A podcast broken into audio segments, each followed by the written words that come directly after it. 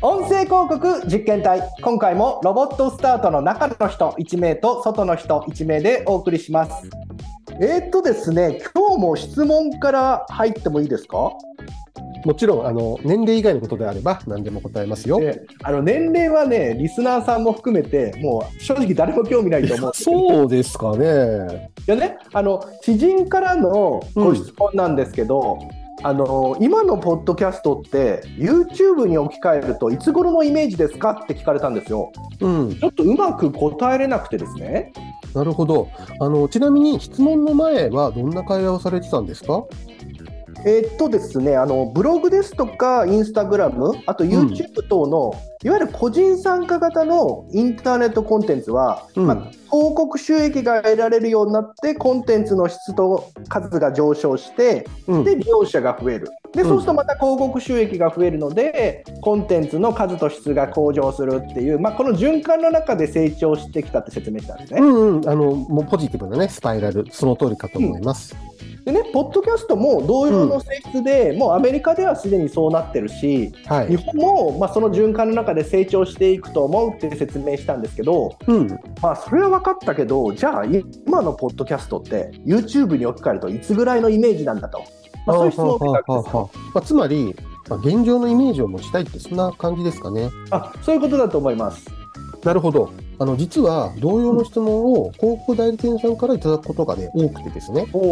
で海外と比較して日本はこれからっていうのは分かってるんだけどじゃあ今後数年間でどうなっていくのかっていうイメージを持ちたいっていうわけなんですよね。あそれがまあ YouTube が一つの参考事例になるってことですね。はいそうですね。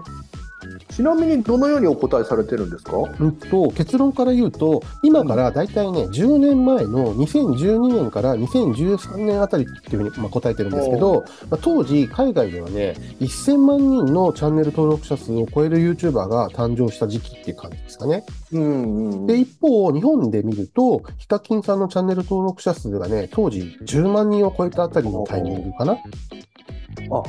じゃあ番組運営者の状況から見ると似ている気もしますね。はい。で、また、あの、ウームさんが設立が2013年かな？なので、まあ、活動を支援したり、業界を盛り上げる企業が生まれ始めたっていう点からも、まあ、この辺りのタイミングではないかなっていうふうに考えてます。あウームさんも確か当時は、まあ、日本で YouTuber が今後増えていくってことですとか、うん、事業の理解を得られずに相当最初の資金調達は苦労したってお話を聞いたことがあります。うん、もう本当そうですよね。で、一方で、その4年後の2017年にはね、上場してますよね。うん、で、その際、まあ、ヒカキンさんのチャンネル登録者数っていうのは500万人ということで、まあ、その後ね、大きく成長されたってことですね。4年でそこまで変わりましたか。はい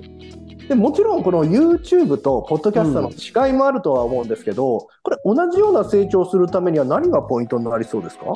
あの、まあ、基盤は広告収益になるでしょうから、まあ、広告を出稿しやすい仕組みっていうのがね、当然重要なんじゃないかなっていうふうに考えています。ともう少し詳しく教えてもらってもいいですか、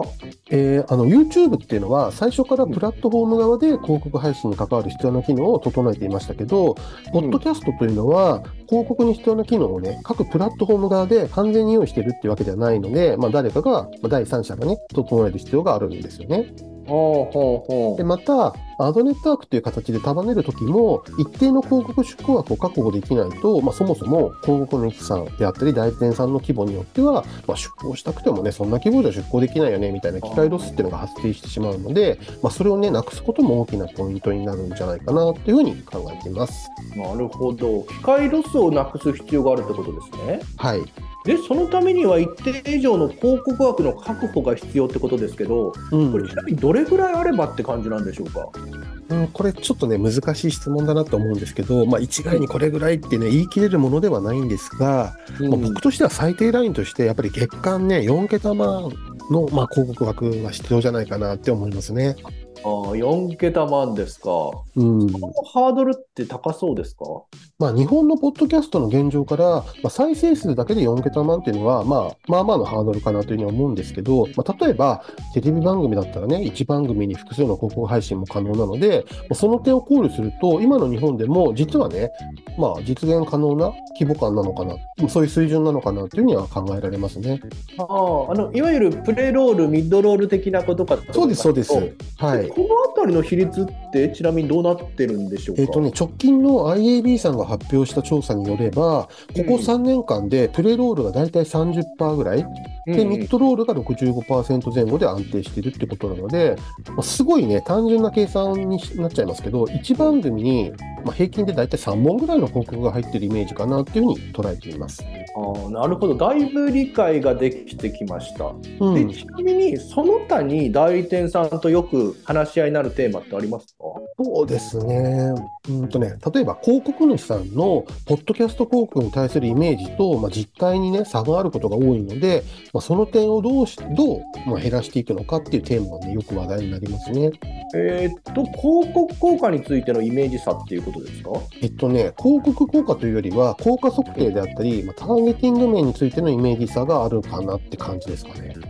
もう少し詳しく教えてください。えっと、これは、あの、広告主様が、まあ、現状どのような広告をメインで出稿しているかにもよるんですけど、うん、ポッドキャスト広告っていうのは大枠で言うと、まあ、インターネット広告の仲間というか、まあ、そこに属しているわけですけど、まあ、そうなると、まあ、そのイメージだと、まあ、精密なターゲティングだとか、効果測定が、まあ、期待されちゃうわけですよね。うん、でこの点は、やっぱり、ポッドキャストに関しては、まあ、インターネット広告とはいえ、技術的な限界があるわけです。あ確か以前、ターゲティングですとか、効果測定については、うん、マス広告とインターネット広告の中間程度と教えてもらった記憶があります。はい、まさにそうですね。で、弊社も、あの、米国の技術を参考にも、もちろんですね、同程度の要件は整えているんですけど、で、まあ、やれることはやってるって自負はしてますけど、イメージとのそのね、差分が埋まるにはもうちょっとね、時間が必要なのかなっていうふうに考えています。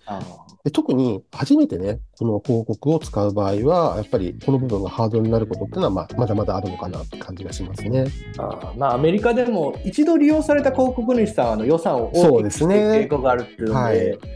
まあ、その1回目の点ですよね、どう埋めていくか大きいポイントになりそうですよね。本、当、まさにそうなんですよね。で、まあ、弊社は、ポッドキャスト広告の配信システムを、まあ、自社で開発している数少ない企業だと思うので、まあ、海外の、ね、先行事例だったり、さまざまなアドテックを融合しながら、まあ、技術的な側面からこのあたりを解決してくれるんじゃないかなって、まあ、期待を受けている立場でもあるので、まあ、よりね、複雑な気分ですよね。あれ？あのえ営業に軸足を置いた会社と思ってましたけど、意外と技術会社ってことですか？いや、もう番組当初から技術の会社だって話をしてたと思ってたんですけど、誤解されてました。いやはい、なんかそういえば AI についてやたら詳しいなって感じた記憶が蘇ってきました。うんで、まあ、改めてなんですけど、ポッドキャスト広告の仕組みを作ってる会社ですし、まあ、メンバーの経験もね、アドテクノロジー、今、アドテクがね、中心なんですよ。えー、そうだったんですね。あんま興味ない感じですね。ちなみに、代理店さんとお会いする中で、うん、なんか今まで気づいていなかった？そんなポッドキャスト広告の活用方法ですとか、そういう捉え方があるんだっていうことはあったりしましたか、あありますね。あのね、先日、グローバルで展開されている、すごい大きなね、広告代理店さんに言われて、なるほどって思ったんですけど、